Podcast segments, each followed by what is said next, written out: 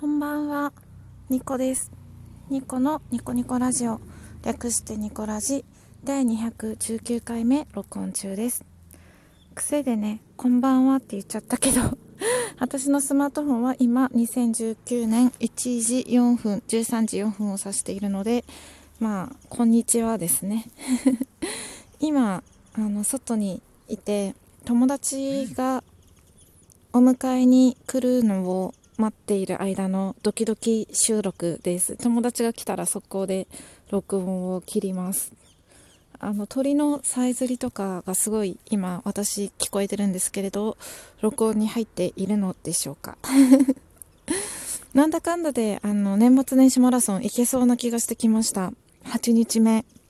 昨日もアップしたんですけれどあの言い忘れてたことがあってそれをちょっと録音したいなと思ったのでこうして、えーと、録音ボタンをポチッとね押してます、えー、このニコラジは私情緒不安定系トーカーの日光が日々つれづれなるままに思ったことをつぶやいている声のブログです。今宵も最後までお付き合いください。今宵もっていうか今お昼なんですけれど。なんかあのいつも夜に録音してるのでお昼に撮ると何て言っていいのか分かんなくなりますが、まあ、今回もゆるっとね聞いていただければ嬉しいですはい、マラソン8日目。昨日ね、間違えて7日目って言ってたんですよ。あの、双子座佐賀のミクリアンさんが、ミクニーがね、教えてくれて助かったんですけれど、マラソン8日目のお題。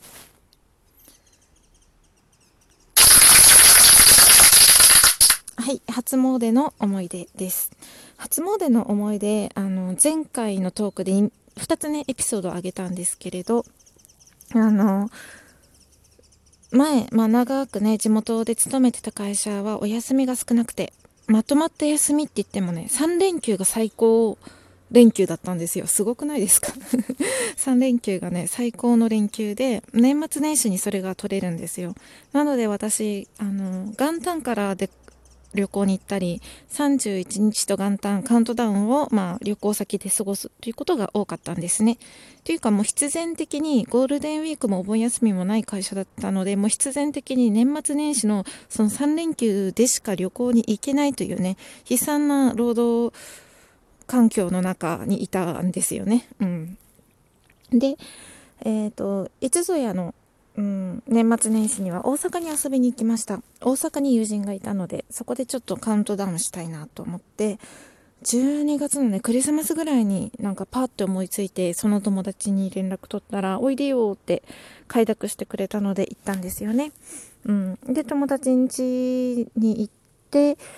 カウントダウンを過ごして友達の家で、でそしたら友達がせっかくだから初詣に行こうって言ってくれてあの大阪にねいた子だったんですけれど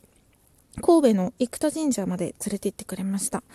その頃がねあの藤原紀香さんとお笑いのあ名前が出てこない。元旦那さん。陣内さん陣内さんだ。うん陣内さんがなんか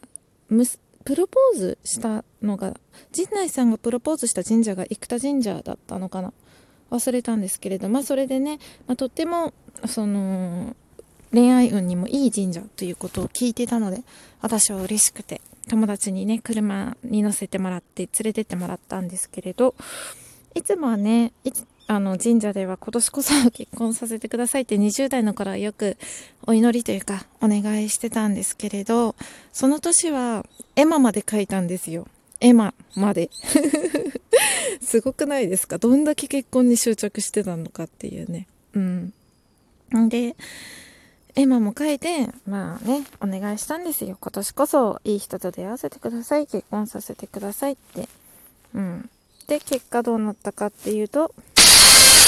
まあ、それから、年経っても結局ね結婚はできなかったんですけれど まあそういう初詣の思い出があります。なんか友達に車でそういう有名な神社にそのなんだろう県を越えて、まあ、大阪府から兵庫県ってまたいで連れてってもらったっていうのはなかったので結構思い出に残る初詣のエピソードでした。最後までお付き合いいただいてありがとうございました。まだ友達のお迎えが来ないので、無事終われそうです。明日も皆様にとって良い一日でありますように。ニコでした。